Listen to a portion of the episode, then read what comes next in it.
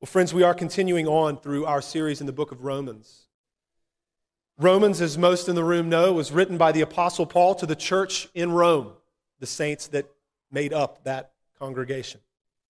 Romans, as we've considered before, is a remarkable letter. It's unusual in length, and it is the most comprehensive and systematic presentation of Christian doctrine contained in all of Scripture. Paul writes the letter to instruct the saints, both Jews and Gentiles, in the doctrines of the faith. Paul concludes his greeting of the letter by saying that he is eager to preach the gospel to the saints who are in Rome. That leads into his great announcement that begins the body of the letter. For I am not ashamed of the gospel, he says, for it is the power of God for salvation to everyone who believes, to the Jew first, and also to the Greek. For in it, the righteousness of God is revealed from faith for faith, as it is written, the righteous shall live by faith. Paul then explains how the gospel, in which God gives righteousness to sinners, is the only hope that fallen man could ever have. This is because everyone is under sin and no one will be justified by works of the law. But in the gospel, the righteousness of God has been manifested apart from the law. Although the law and the prophets, the whole Old Testament, bears witness to it. It's the righteousness given to sinners through faith in Jesus Christ. This was always God's way of salvation. Jesus suffered and died in order to make satisfaction for the sins of his people and to endure the law's curse. Jesus perfectly fulfilled all of the law's requirements in order to be his people's righteousness. It is in this way that the gospel, in no shape or form, overthrows the law, but the law is upheld and honored because of the work of Christ. When it comes to applying the work of Christ to sinners, it is by grace, not merit. It is by faith, not works. Just as it was with Abraham, it is with all of the saints of God. Paul then makes plain that our present justification has given us peace with God now and forever. We will most certainly be saved by Jesus Christ. God's love for us is astonishing. And it's been poured out into our hearts by the Holy Spirit who's been given to us. And God has done all of this in the face of our sin and in the face of our enmity toward Him. Paul concludes his teaching on justification, how it is that a sinner would be found just in the eyes of God. He concludes his teaching on that by showing how covenant representation has always been God's MO from the beginning. Adam represented us all. His sin counted to us as our sin, his guilt as our guilt, and likewise for all those who are united to Jesus Christ by faith his righteousness is counted to us. What we receive by faith in Christ is greater than what we lost in Adam. When it comes to the law, it was given actually to increase the trespass, to show us the sinfulness of sin, to show us the depth of our corruption. But where sin increased, grace abounded all the more. It abounded all the more, by the way, through the person and the work of Christ. Righteousness and eternal life are ours. Redemption has been accomplished, and redemption has been applied. Which brings us to Romans 6. If you have your Bibles with you, you can go ahead and begin turning there. Paul has argued beautifully and comprehensively for the doctrine of justification Justification, of course, by faith, grounded in the grace of God, realized through Christ alone. And he's now going to demonstrate and prove the inextricable connection between justification and sanctification in the life of the Christian. He begins to do this by anticipating an objection. Given the doctrine that he's been expounding, should we just continue in sin? If grace abounds all the more, where sin increases? Should we just sin? His answer is by no means. His reason, as we considered last week, is that we have been united to the Lord Jesus. By no means should we continue in sin because we have been united to Christ. Paul's appeal is completely to the believer's union with Christ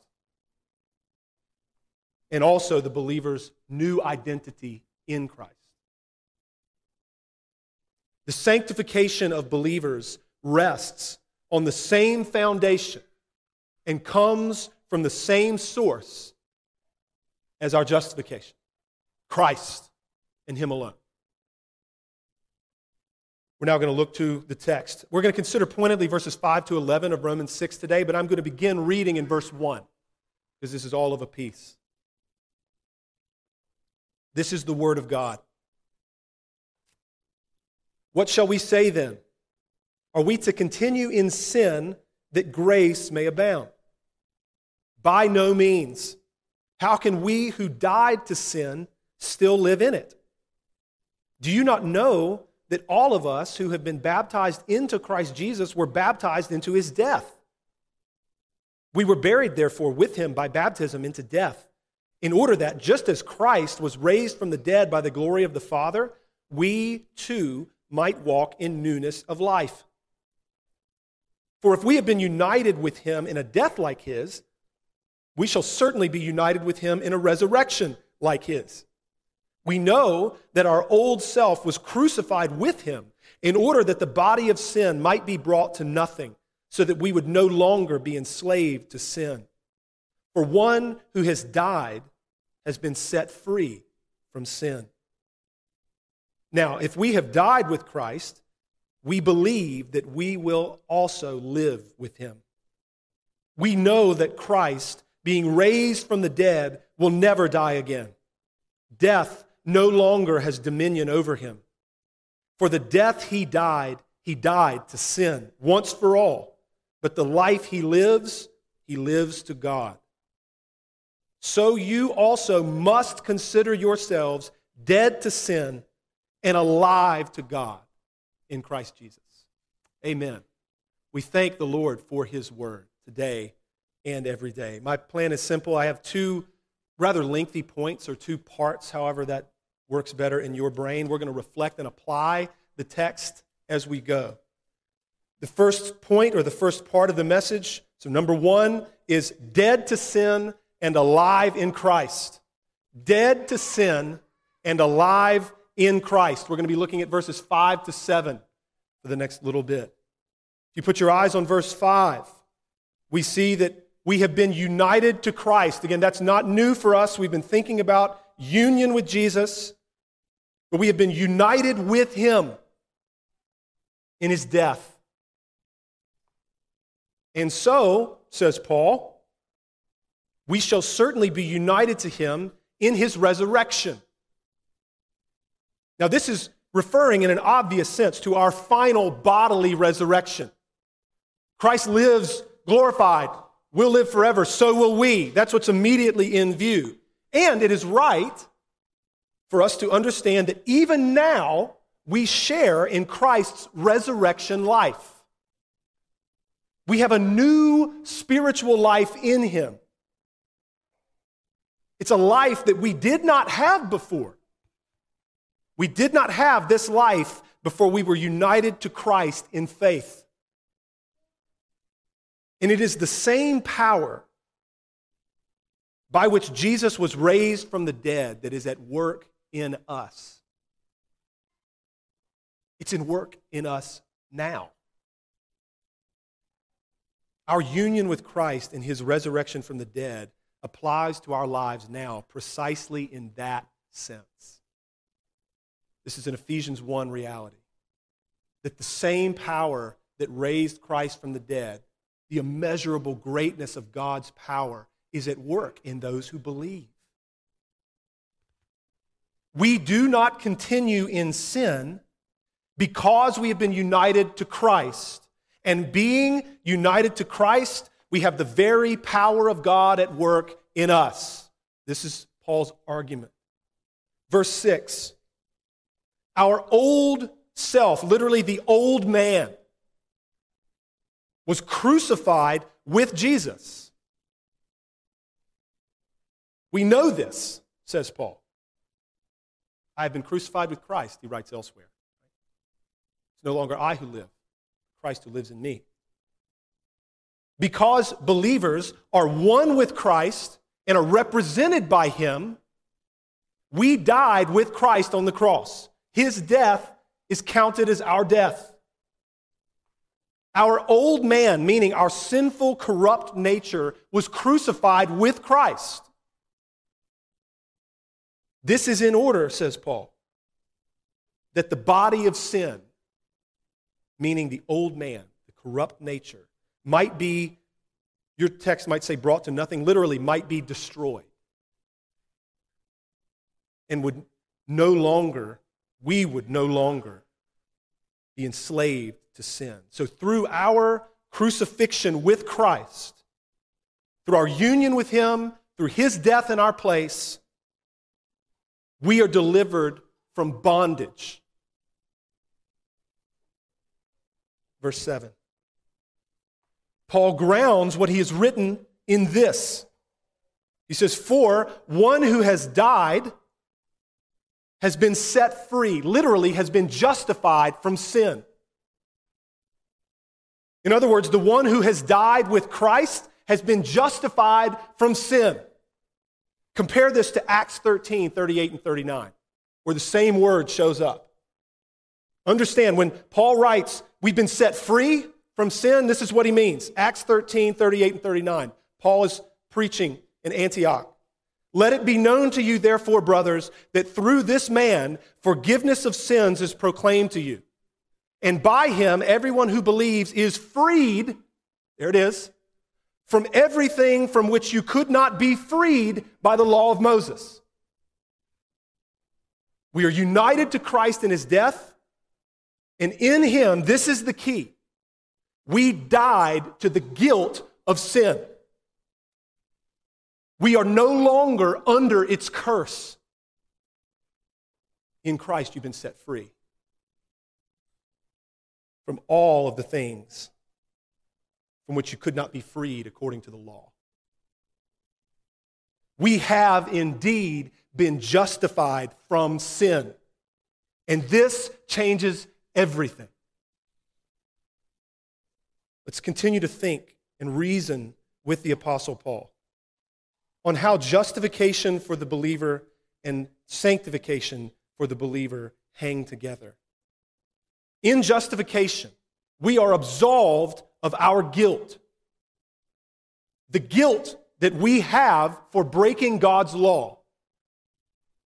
And we are given possession of perfect obedience to the law. How does this occur? We know because Paul has taught us through union with Christ by faith, through Jesus being our representative. That's been his argument throughout and even more pointedly from Romans 5:12 on. It is precisely union with Jesus that Paul is driving home in chapter 6. You can see it. Verse 3 All of us who have been baptized into Christ Jesus, we were buried, therefore, with him by baptism. Verse 4 If we have been united with him in a death like his, we shall be united with him in a resurrection like his. Verse 5 We know that our old self was crucified with him. Verse 6 if we have died with Christ, we believe that we also will live with him. Verse 8. Far from encouraging believers to sin, justification by grace through union with Christ is what ensures that believers will walk in newness of life. We will walk in that newness of life all the way until we take possession of our eternal inheritance. On the very same ground that the doctrine of justification is established, the doctrine of sanctification is also established. This is Paul's argument. This is his refutation of the objection raised in verse 1. Continuing to think with Paul, it is the curse of the law that keeps sinners under the power of sin. This curse is the penalty for disobedience, and it came upon us in Adam. It means, the curse, it means that we're cut off from all communion with God, naturally. It means that we are in bondage to the evil one. It means that we are given up to sin. It means that sin reigns over us and exercises absolute dominion. That's what the curse means. But Jesus, right? But Jesus has canceled that guilt. He has redeemed us from the curse of the law. He has clothed us in his own righteousness. And so, there is no longer any obstacle, and by any, we mean any obstacle to our communion with God. Consider what is the state of the believer? By state, I mean the condition of the believer. We are united to the one who has the fullness of the Spirit. As a branch united to the living vine, think John 15 language. As a branch united to the living vine necessarily partakes of the vine's life, so sinners, when they are united to Christ, partake of the life that is in him. The moment that believers are brought into union with Jesus, which is precisely how we're said to be dead to sin. Okay? The moment that we're brought into union with Jesus, at that very moment, the source of sanctification is opened up and the streams begin to flow we receive an abundance of sanctifying grace from the fullness of our Savior. As Robert Haldane wrote, it is impossible that the streams can be dried up when the fountain continues to flow. Amen, somebody. It is equally impossible for the members not to share in the same holiness which dwells so abundantly in their head. Saints, we are one with Jesus, who is the fountainhead of holiness. This is how justification and sanctification are inextricably linked, they can't be pulled apart. This is why those who are dead to sin can no longer live in it. This is the force of Paul's argument. The believer's sanctification rests on the objective reality of the believer's union with Christ. And that is a foundation as solid as the rock who is Christ himself. And that is a foundation as stable as the steadfast throne of God. Beloved, remember, the Christian life is a given life. We live from our justification, not for it. We live from salvation received, not chasing after it. We live from eternal security in Christ, not in pursuit of it. Eternal security, assurance in Christ is the essence of the Christian life, not the pursuit of it.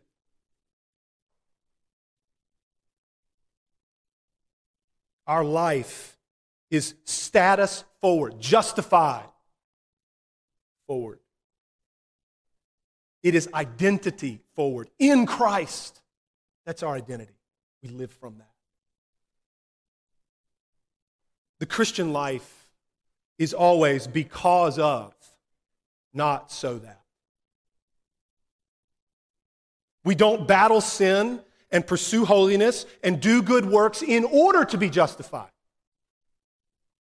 We don't do these things in order to actualize our justification or to maintain it. We don't do these things in order to know that we're justified. What a comfort that is, by the way, in the midst of daily life, in the midst of the ongoing battle against the flesh. We do these things. We battle sin and we pursue holiness and we do good works because we are justified. We do these things because we have been united to the Savior and He is at work in us.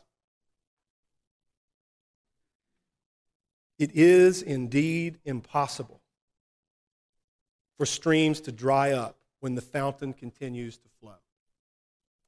And streams, beloved, they only flow one direction, they don't flow uphill. When it comes to our sanctification, Christ is the only source. Getting this right is of critical importance in the church. If we don't get this right regarding sanctification, we will be pointed back in on ourselves somehow. It's inevitable. It will be about our discipline or our sincerity or our performance or our affections. You fill in the blank. For many, this will destroy any possibility of peace. It robs the saints of any possibility of assurance. For others,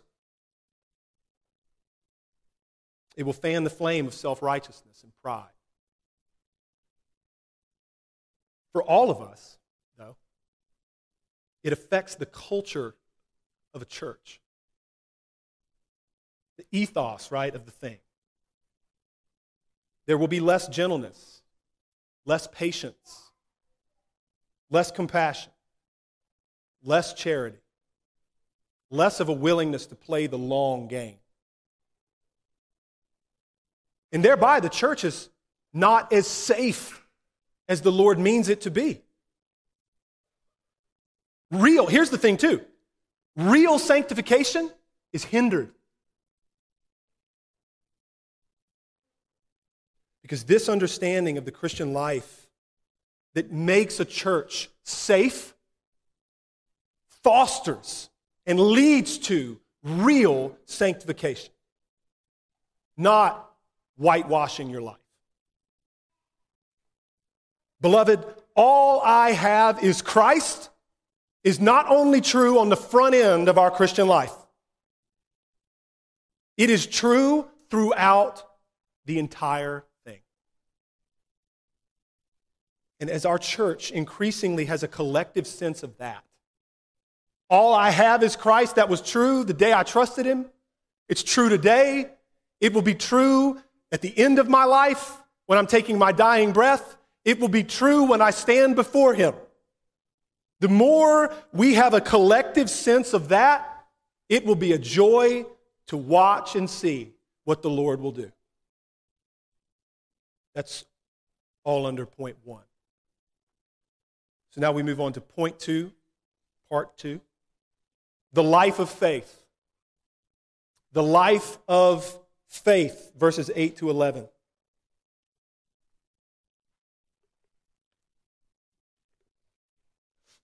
More here on our union with Jesus. Imagine that. Paul says here, now if we have died with Christ, we will also live with him. Eternal life and bodily resurrection are again in view here. But notice how Paul writes. What I just said was not entirely accurate. He says, Now, if we have died with Christ, we believe. Don't miss that. We believe that we will also live with him. We believe, meaning Paul, the other apostles, and all the saints of God. We believe. Consider this everything of which Paul writes here is a matter of faith.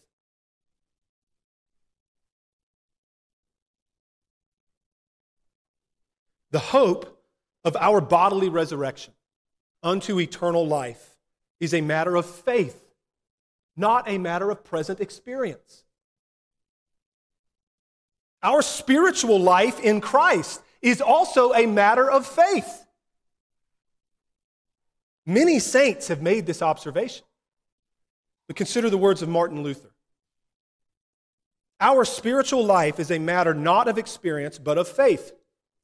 No one knows or experiences the fact that he lives spiritually or is justified, but he believes and hopes this is so.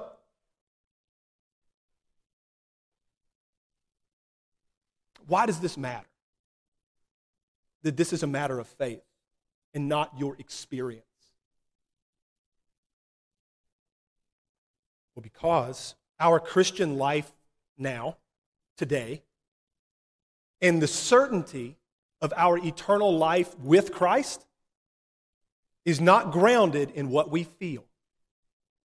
It's not grounded in what we experience.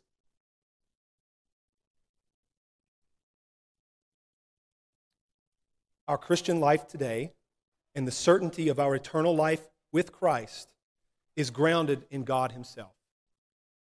And it is grounded in Christ.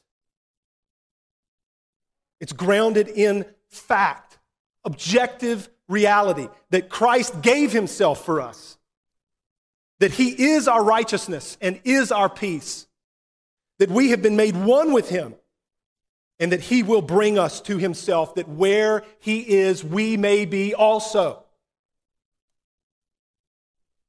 It is grounded in the knowledge that in the meantime, Christ, by his Spirit, works in us to conform us to his image. And while it is true that we are weak, frail, distracted, while it is true that we are bruised reeds, Christ will not break us. While it is true that the flame of our faith and love is often just a flicker, Christ will not snuff it out. In fact, he will nourish it until he has brought judgment to victory. I hope this lands on you as really good news. Because if our Christian life, let alone our eternal security, is grounded in what we feel, God help us all. We may as well leave. Don't get me wrong. We want to feel it. Amen? We want to feel it. It is wonderful when we do. We grieve and lament when we don't feel like we should. We pray and ask God, help me, give me grace. I don't feel about the things of God the way I should feel. I don't hate my sin as I should hate my sin. I don't love you like I want to love you. I'm not as grateful as I want to be. God, help me. That's all true. And it is a great comfort to know that we are justified, that we are being sanctified, and that we will be glorified because of Christ alone. Not because of our feelings, not because of our experience. As has been said by preachers before me, do not ask me what I feel. Ask me what I know. Ask me what I know of Christ that can help my soul when my feelings vacillate by the minute. That can help my soul when my circumstances are anything but stable. Verse 9, put your eyes there.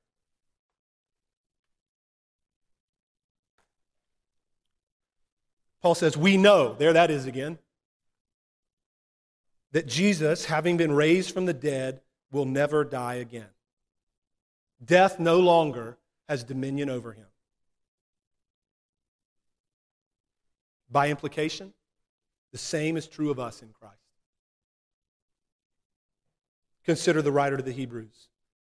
Since therefore the children share in the flesh and blood, he himself likewise partook of the same things, that through death he might destroy the one who has the power of death, that is, the devil, and deliver all those who through fear of death were subject to lifelong slavery. Though we will die, yet shall we live. I am the resurrection and the life, says Christ. Whoever believes in me, though he die, yet shall he live, and everyone who lives and believes in me shall never die. And when he returns, we will be with him, we will be like him. When Christ, who is your life, appears, then you also will appear with him in glory. Colossians 3 4. Beloved, we are God's children now. And what we will be has not yet appeared. But we know that when he appears, we shall be like him because we shall see him as he is. 1 John 3 2. And we will never die again. This is our great consolation. In Christ's resurrection, we are assured of the effects of his death. Meaning, in Christ's resurrection, we are assured that he has satisfied God's justice and that he has made atonement for our sins. In Christ's resurrection, we are also assured that if our Lord and our head, to whom we are united, if he has been raised to eternal, invincible life, we also will be raised to the same kind of life. And it is this eternal assurance that is the ground of our living now. You see, we live from the end of the story backward. We have to. May the Lord, this is why Paul prays what he prays in Ephesians chapter 1. May the Lord give us a spirit of wisdom and of revelation in the knowledge of Christ so that we might know the hope to which we've been called, so that we might know the riches of God's glorious inheritance in the saints, and so that we might know the immeasurable greatness of his power that's at work in us. May God grant that to us. It is the ground of our living today. Verse 10. Paul is going to ground verses 8 and 9 here. He says, For the death he died, the death Christ died, he died to sin once for all. But the life he lives, he lives to God. It's really important. Studious observers in the room may have already caught this. If you put your eyes on verse 2 of Romans 6, you see that Paul makes the same declaration about Jesus in verse 10 that he makes about us in verse 2. Same words. Jesus, verse 10, died to sin. We, verse 2, have died to sin. Now, important here, as we're thinking about how to understand this, given Paul's argument of union with Christ, that what's true of him is true of us, right? That's the argument. Whatever the assertion means in one case, it means in the other. It is clear. Why does this matter, Justin? Why? Let's think together. It is clear that Jesus did not die to sin, as though at one point it had power over him, leading him to commit sins. That's not at all what it meant, that he died to sin. No, he died to the guilt of sin. In particular, he died to the guilt of our sin, which he had taken upon himself. Though Jesus had not committed any sin personally, our sin was counted to him so that it truly became his. It truly became his debt. And he died to settle it. Once and for all, he died to settle it. It is finished. for all of his people for all of time. And so, we also have died to the guilt of sin in Christ. It's important. Paul is going to write of the effect of our having died to the guilt of sin in verse 14. That's where we're going next week. Paul is going to write of the effect of our having died to the guilt of sin there. It is there that we learn that sin will not have dominion over us as a result of what Christ has done. Paul's argument in this section that we're looking at today is that free justification by faith in Christ is how believers are dead to sin and justified from it. Free justification brings believers into a completely different state than they were in before. We now are in perfect fellowship with God. And having been delivered from sin's guilt, believers will, as a result, be delivered from sin's dominion. In other words, believers will be sanctified in Christ.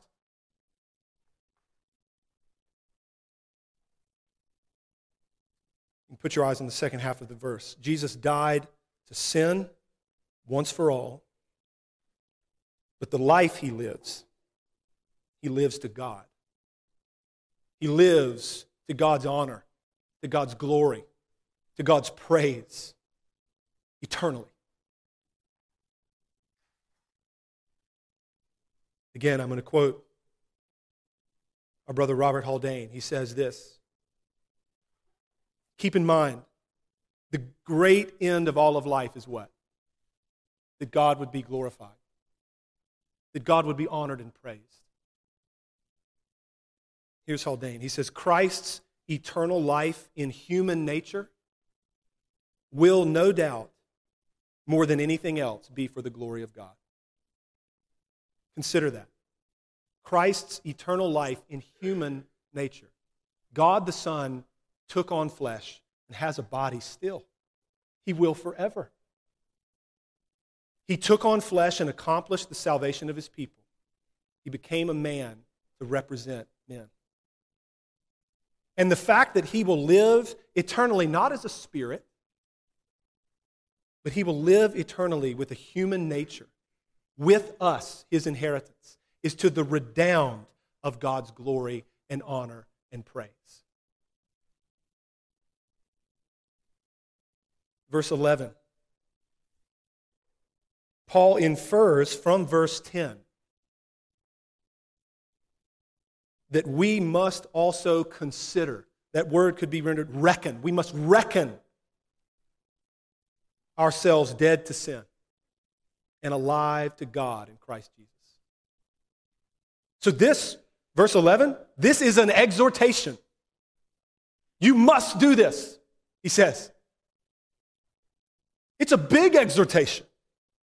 And its connection to what follows in verses 12 to 23 is also very significant.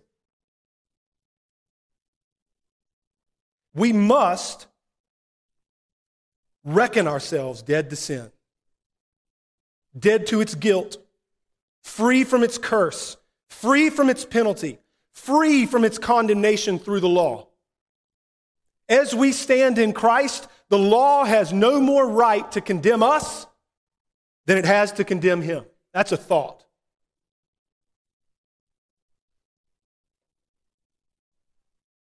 Knowing ourselves dead to sin in that way, beloved, is a great help in the pursuit of obedience. It's not a hindrance. The more that we're convinced that the sins of yesterday no longer curse us, no longer stand over us as a record of wrongs, have been atoned for and satisfied for, the more we realize that we are free from that in order to pursue righteousness. We don't need to make atonement for the sins we've committed. Christ has handled that. We live today by faith in Him and pursue what He says is good. We must also reckon ourselves alive to God in Jesus Christ. This is our blessed state. Alive with Christ and one with Him. A good way to summarize verse 11 is this. Given the truth of what Paul has been writing of our union with Christ and how we are dead to sin and alive to God, we can rightly say we must hold fast to this confession. You see, if we don't, if we don't reckon ourselves this way, dead to sin and alive to God in Christ, if we don't hold fast to this confession, we cannot serve God as we ought. If we don't hold fast to this confession, we will most assuredly be serving God in the old way of the written code, not in the new way of the Spirit. It is only in holding fast to this confession, union with Christ, we're dead to sin and alive to God in Him, that we can serve the Lord as we should.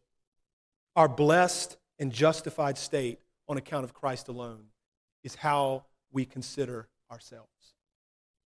1 Peter 2:24 He himself bore our sins in his body on the tree that so that we might die to sin and live to righteousness. By his wounds you've been healed.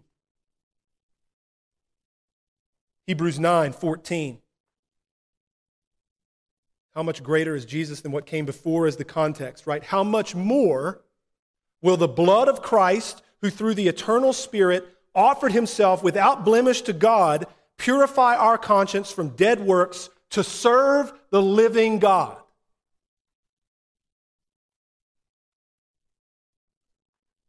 When we keep Christ in view, we cultivate the spirit of adoption that we have received. We joyfully strive to honor the Lord we joyfully strive to present our bodies as living sacrifices, holy and acceptable to God. We have peace in our hearts and we have hope in our souls. We strive to run after righteousness and we strive to flee from sin. Paul exhorts us in verse 11 to cling to Christ, to cling to our salvation in Him. This is the entire ground of our Christian duty.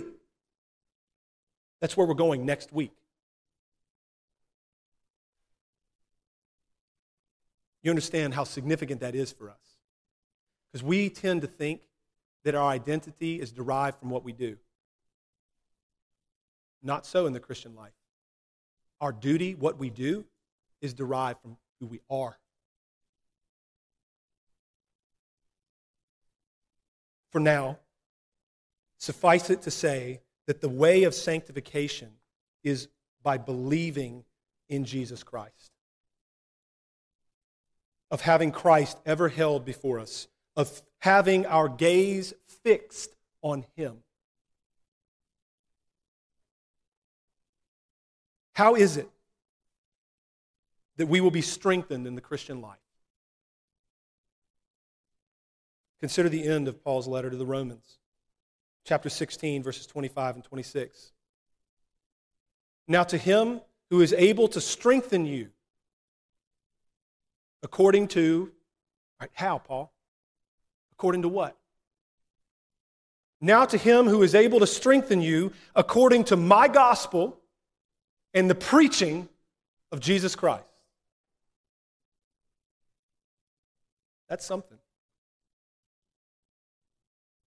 according to the revelation of the mystery that was kept secret for long ages, but has now been disclosed and through the prophetic writings has been known to all nations, according to the command of the eternal God to bring about the obedience of faith. Now, to him who is able to strengthen you according to the gospel and to the preaching of Christ. Amen.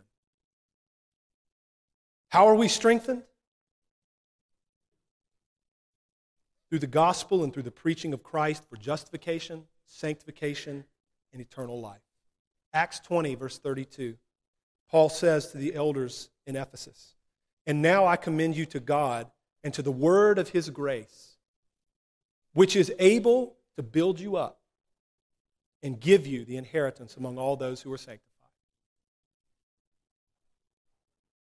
And then there's Colossians chapter 2 verses 6 and following.